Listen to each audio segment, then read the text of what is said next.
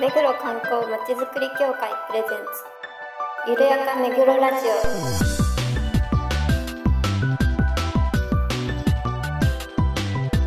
この番組は目黒に関することをゲストを交えてゆるやかにお届けする観光トークバラエティです。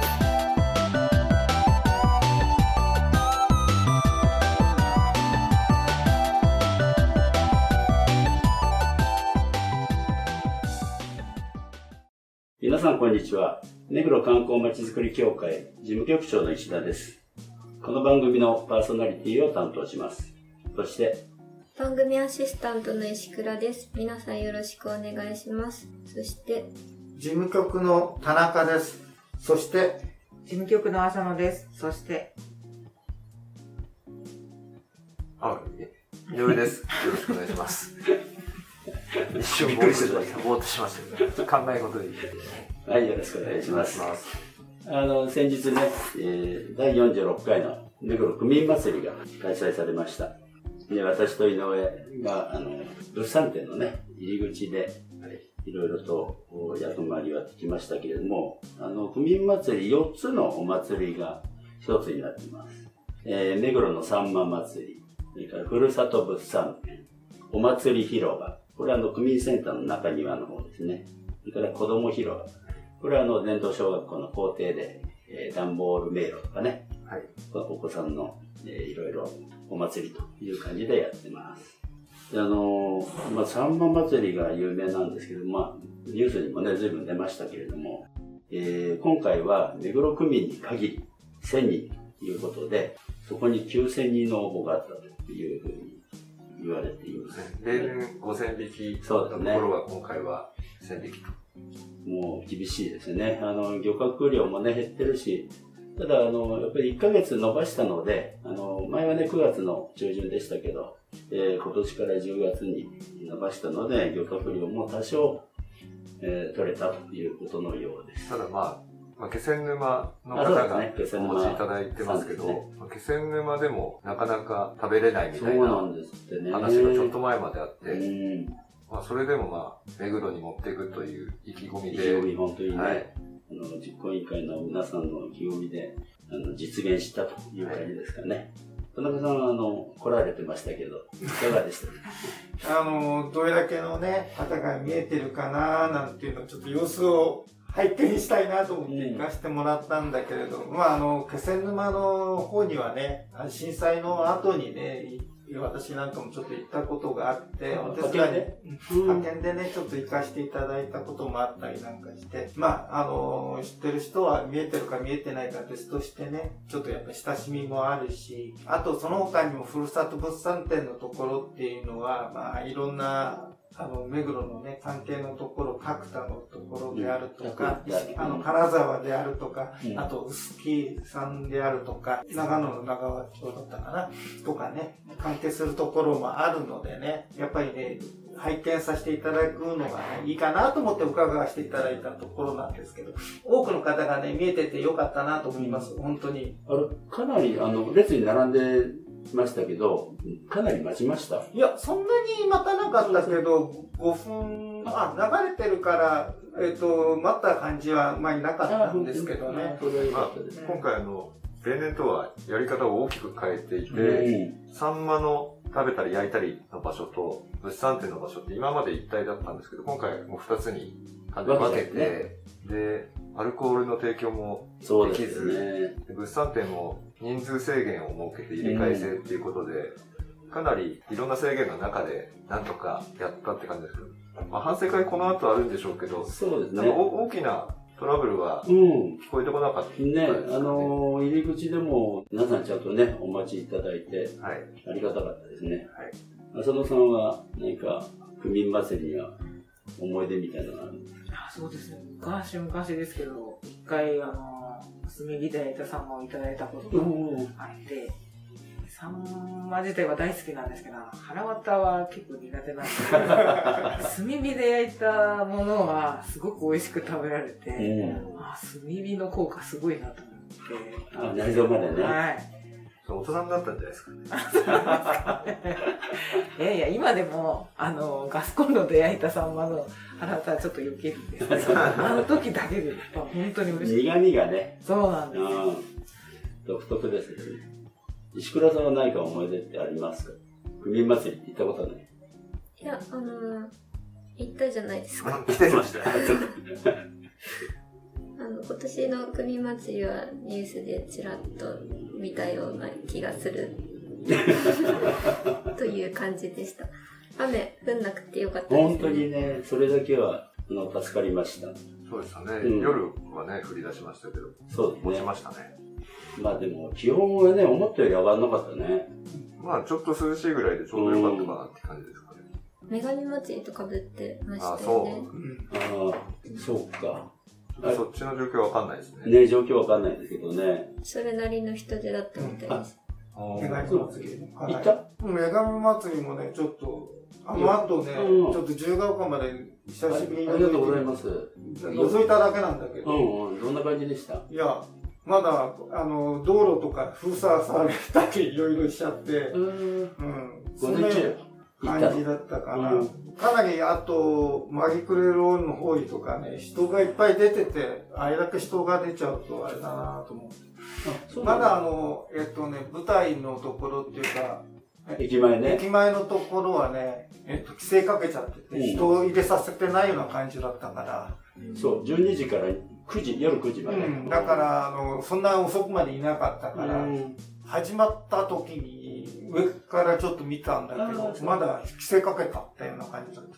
た。あれ、抽選のステージだったんじゃない？あの、ほら、あの、抽選で入れる人、あ、つそうないんだ。てるステージもあったのあ、そうなで、の。うん。あとなんか規模は随分小さかったみたいです。ねあの、前聞いたら、かなり縮小するっていうふうに聞いてたので。あと、なんだろう、えっと、専門学校っていうかあるじゃないですか、そばに。あそこのとこでは楽器っていうかなんか流してたなと思って。12時前から。ジャズ？うんみたいな感じで。うん。情報が毎回ですけど、おぼろげですね、今回も。そうです。あの、単なら歩いてるだけだから、もう。確たる。まああれですね、どっちも縮小しながらも徐々になんかまあそうだよね。取り戻しつつあるって感じなんですかね。やっぱり3年ぶりですからね、あの仲間祭りも。皆さん楽しんでたようです。はい。えー来年もね、できることを期待しましょう。それではコーナーに行きましょゆるめぐゲストコーナー。このコーナーでは、目黒に関係する方をゲストにいろいろなお話を伺います。今回は、目黒レジェンダーズのとろけ地蔵様でおなじみの大円寺に局長と井上がお伺いして、ご住職の福田明園さんにインタビューをしましたのでお聞きください。えー本日は、えー大円寺さんにお伺いしております、えー今日はお忙しいところありがとうございます。ありがとうございますお参りよろしくお願いいたします。えっと、早速ですけど、あの、大円寺のはい特徴っていうんでしょうかね。特徴。概要はい。会が、はい。はい。簡単にお願いできればと思います。まあ、大円寺の歴史は、まあ、あの、かれこれ400年という歴史でございまして、元那という年号の時に、えー解散されたというふうに言われてます。まあ、あの、それから、湯殿さんの大会法院という方が、あの、お開きになった場所でして、元行場であります。えー湯殿山、まあ、それぞれの山岳信仰、全国にありますが、山岳信仰における、まあ、行者さんというのは、修験というふうに言われて、修験道と言われてますが、まあ、湯殿山のお行者さんのことを行人というふうに言われて、その名残で行人坂。まあ、その行人さんが行されて住まわれた場所ということで行人坂と。まあ、それは湯殿山の大会法院から、まあ、あの、言われがあるというふうに言われてます。まあ、そういった行場であった。まあ、坂も勾配が強い。うんそして、まあ、えー徳川さんの、おいわゆる徳川家がですね、えー江戸の平定の時の上で疫病とか、うん、そして、まあ、民衆の、おその、洗い、えーいろんな収まりとか、まあそういったことで、えー湯殿から行者さんをお呼びして、えーその地に、えー寺を作り、えー治めたというのが、まあこの大円寺の言われというふうに言われています。まあそういったことからいろんな様々な400年の間に、えー、様々な信仰が及んだ上での、えーこととなりが今の現在の大円寺であるのかなということでございまして、大き大きくは、まあいろんな歴史をあの踏んでおるんですが、まあ江戸城の裏鬼門守護である大黒山、うん、これ江戸三大国ということで、小石川の伝通院、そして、まあ、寛永寺の、えー五国院、そして、まあ、この大円寺の三つの大黒さんの守護をもって、えーいわゆる、一つ、江戸を、の一端を守護する役目ということで、まあ、あの、まあ、お祭りされたと、まあ、いうふうに言われてます。ここの大黒さんは、徳川家の徳川家康さんのお顔を、おまあ、あのモデルとされた大変今でも信仰は熱いお大黒さんですがそれを中心となる大黒天そしてまあ国の重要文化財本尊であるえお釈迦さんまあそういった多数文化財を守られたまああのほんの本当に小さい境内なんですが、うんうん、それの中では、まあ、文化財が目黒区でも多いのかなというところに数えられております。こちらは、まあ、羅漢像もそうですけど、あの、八百屋七の物語とか、まあ、今回のキャラクター化というか、あの、とろけアニメ地蔵化させてるとろけ地蔵様とか、なんかこう、いろいろなんていうんですかね、こう、こう特徴というか見どころというか、盛りだくさんな、お参りのお寺だなってね、いう。する場所がいっぱいありますよね。そうですね。我々も、まあ皆さんもお参りしていただく場所としては多い。そしてまあ我々を守っていく日々のお勤めの箇所も多い。というのはそうです大変、まあ、守る側としても大変な。まあこんなつ小さいい中の、まあ、中であっても仏さんの数は、まあ本当に宝庫であるということでね、あの、これだけ、あの、戦争とかいろんな時代を乗り越えても残した。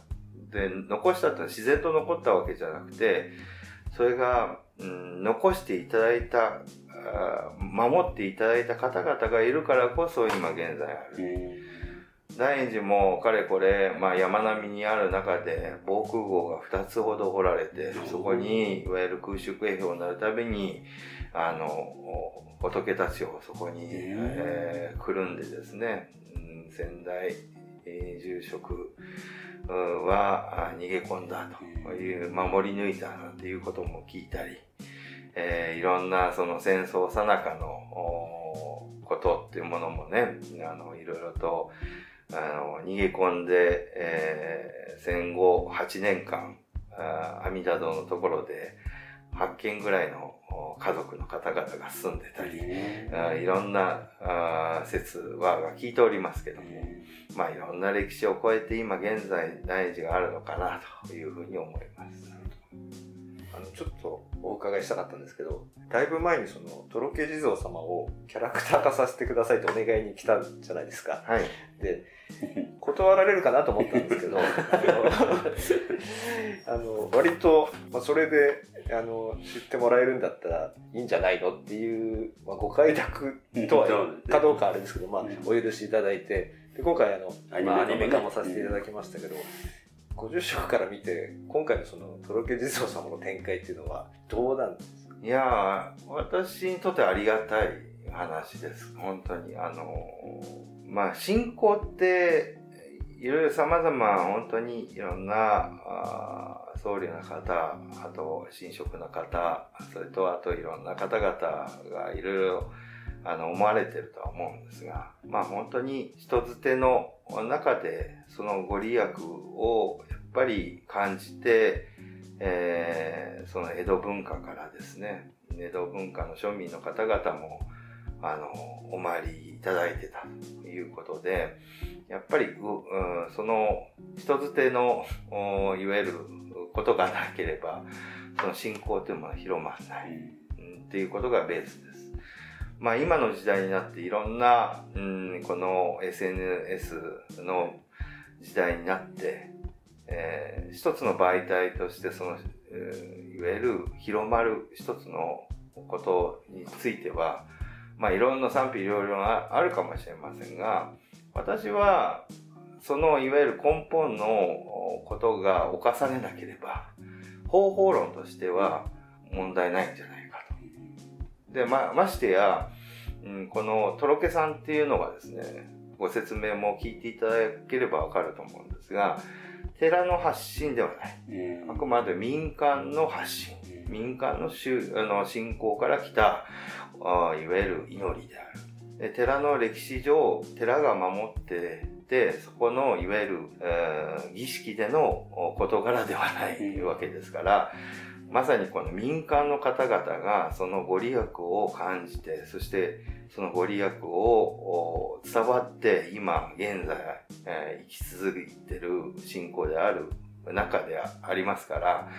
これは別に、えーそのキャラクター化をされて、まあ一つの、うん、親しみ深いうん一つの、それが犯されなければ、その信仰という媒体を真剣にそこにね、やっぱり手を合わせ祈る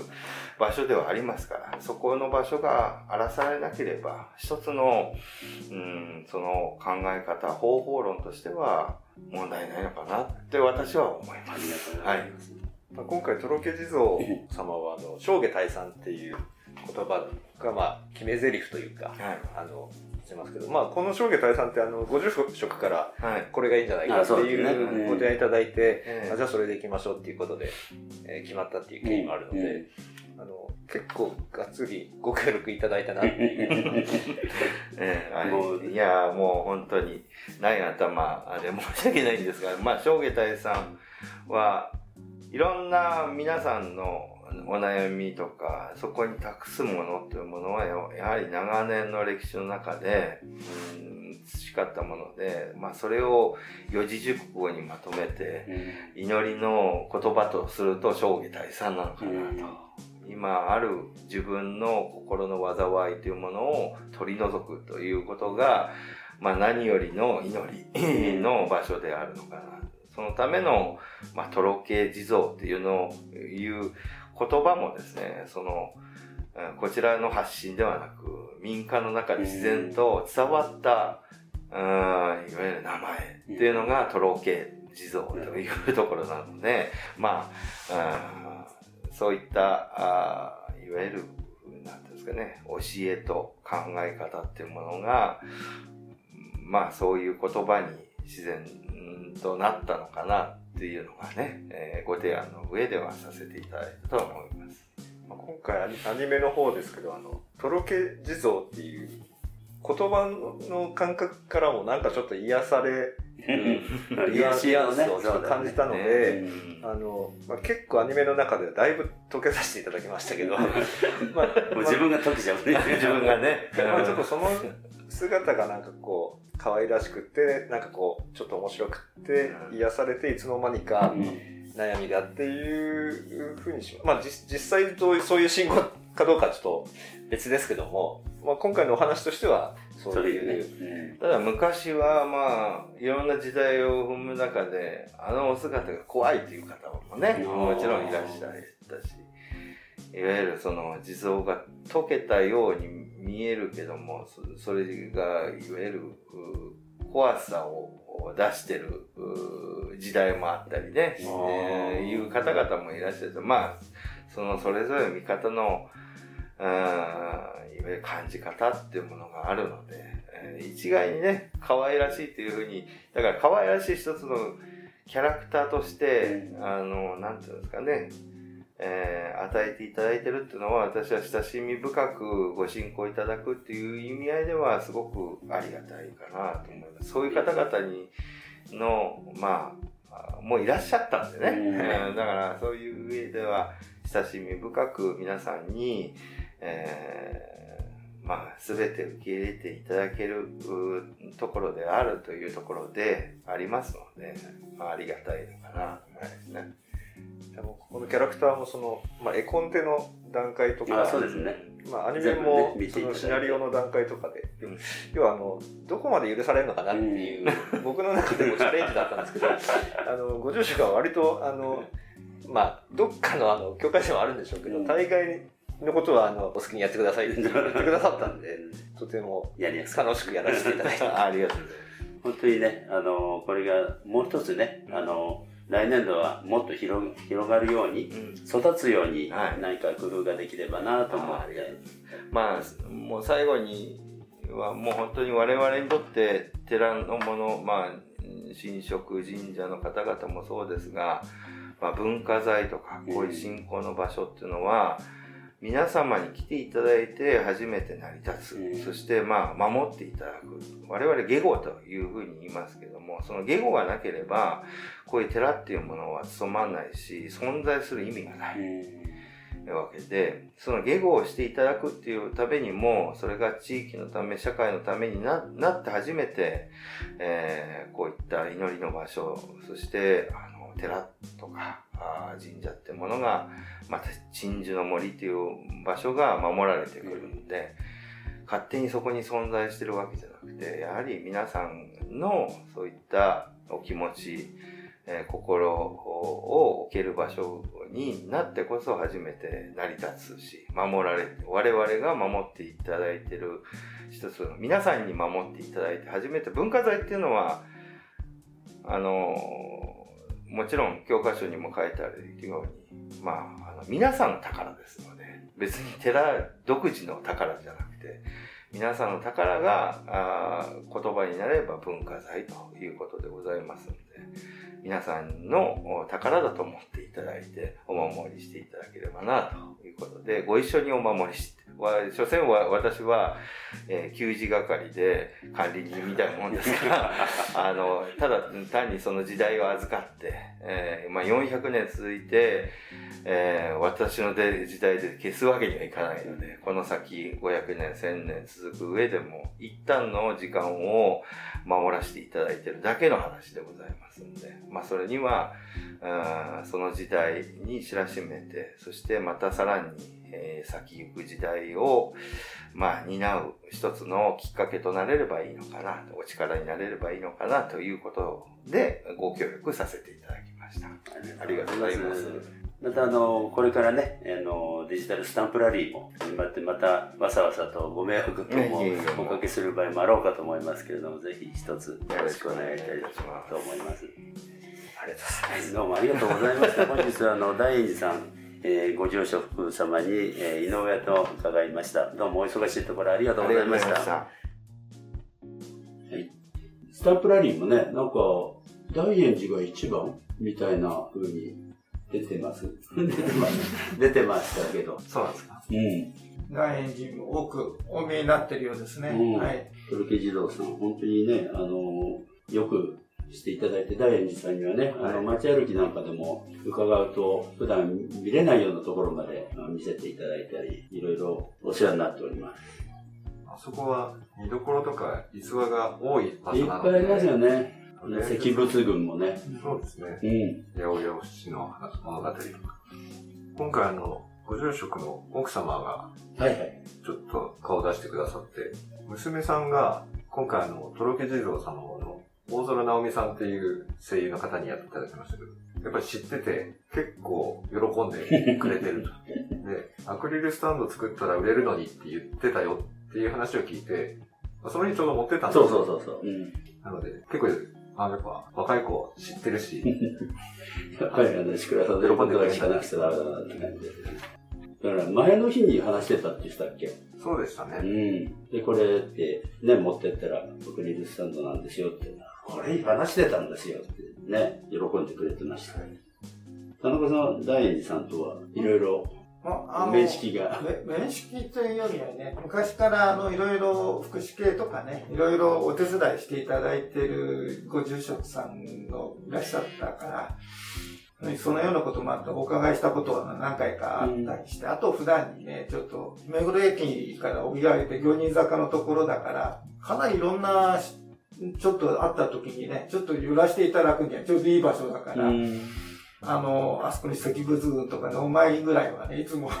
寄らせていただいてるから。そうなんだ。ううんん。浅野さんは大円寺さんってご存知ですか？まあ、いつも山手七福寺そうですね。うん。お世話になって、えっと、ご住職、うちの授業に結構関心が高いとか、いつも覚えててくださるので、あ本りがたいなと思ねってます。はい。すごくね、ごあのご協力いただいてありがたいですね。石倉さんは大円寺さんっていうと、そうですね。いつもお世話になって、すごく気さくなご住職で感じがいいですよ。本当だよね。いつもね、よくしてくれるからね。まあ今後ともよろしくお願いいたします。あの、福田ご住職、本当にお忙しいところ貴重なお話をいただきまして、ありがとうございました。今後ともよろしくお願いいたします。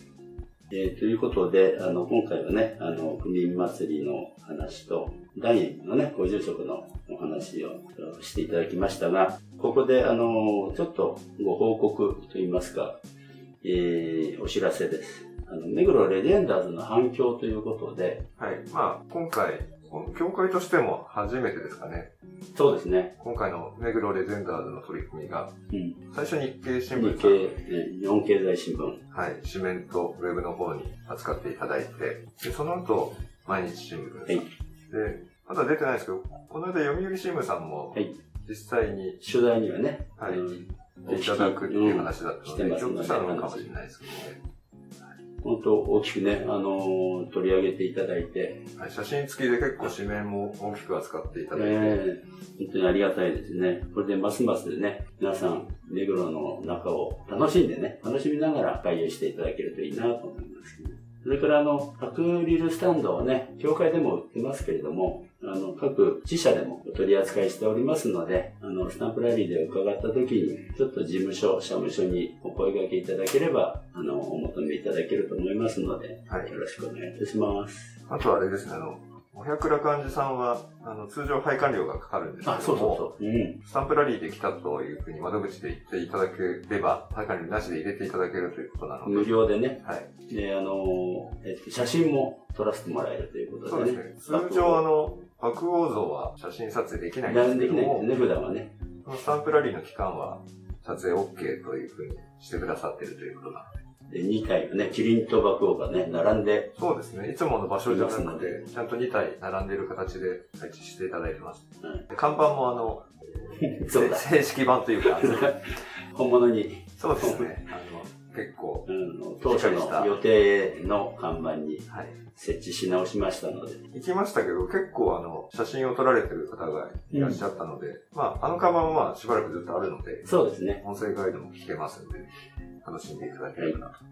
それから、高校からはお知らせになりますが、あの、目黒観光検定、えー今、受付中になります。はい。まあ、第2回ということで、まあ前回見送った方とか、まあ、今回初めて知った方とか、ぜひチャレンジしていただければなと。そうですね。まあ、そんなに堅苦しい内容ではなく、あの、あらかじめ知ってから、その観光スポットに行くと、まあ、より楽しめるとか、まあ、友人とか知り合いに、ちょっとその、なんていうんですかね、雑学じゃないですけど、話したくなるような、あの、内容が問題になってますので、より目黒を楽しんでいただけるようになるかなと思うので、はい。ぜひご参加いただければと思います。はい。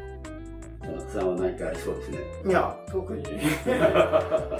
今、あの、これでね、あの、教科書っていう形じゃないけれど、あの、検定の根本がありますので、見ていただいて、公式テキストテキストをまあ、あの、そうですね。まあ、ガイドブックを公式テキストとしてますけども、はいはい。見ていただければ嬉しいなと思っているところです。それだけですかね。わかりました。はい。ということで、えー、目黒観光検定、あの来年、年明けの1月22日に実施予定ですので、ぜひ、あのじゃんじゃんご応募くださるようお願いいたします。番組では皆さんのご感想、ご要望をお待ちしています。メールアドレス、ビルメグ、アットマーク、目黒、ハイフン、観光 .com までお送りください。それではまた次回まで。さよなら。さよなら。